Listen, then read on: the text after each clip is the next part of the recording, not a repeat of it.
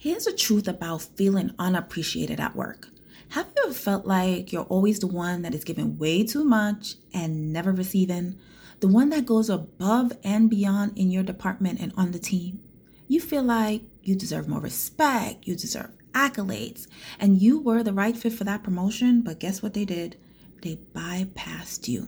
And now you're feeling invisible and you no longer know your worth. Oftentimes, we work so hard in order to validate our work to other people. We seek their approval in order to feel that we matter in that organization and on the team. When we do that, we have assigned to other people to be the judge of our worth and our value. You have actually given up your power to someone else to determine your successes in life. The problem is you're lacking self awareness. The real work you need to do is on you. You haven't even given yourself recognition for all that you've done so far. I want you to gain a better understanding on why you do things and wait for a standing ovation.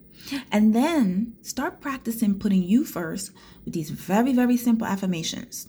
I am doing this for me. I operate with excellence, so when I do go above and beyond, it makes me feel good. I do not give to get. That's a big one. Repeat that like 10 times. I do not give to receive. Oh, and by the way, guess what? Once you start to celebrate you, they will too.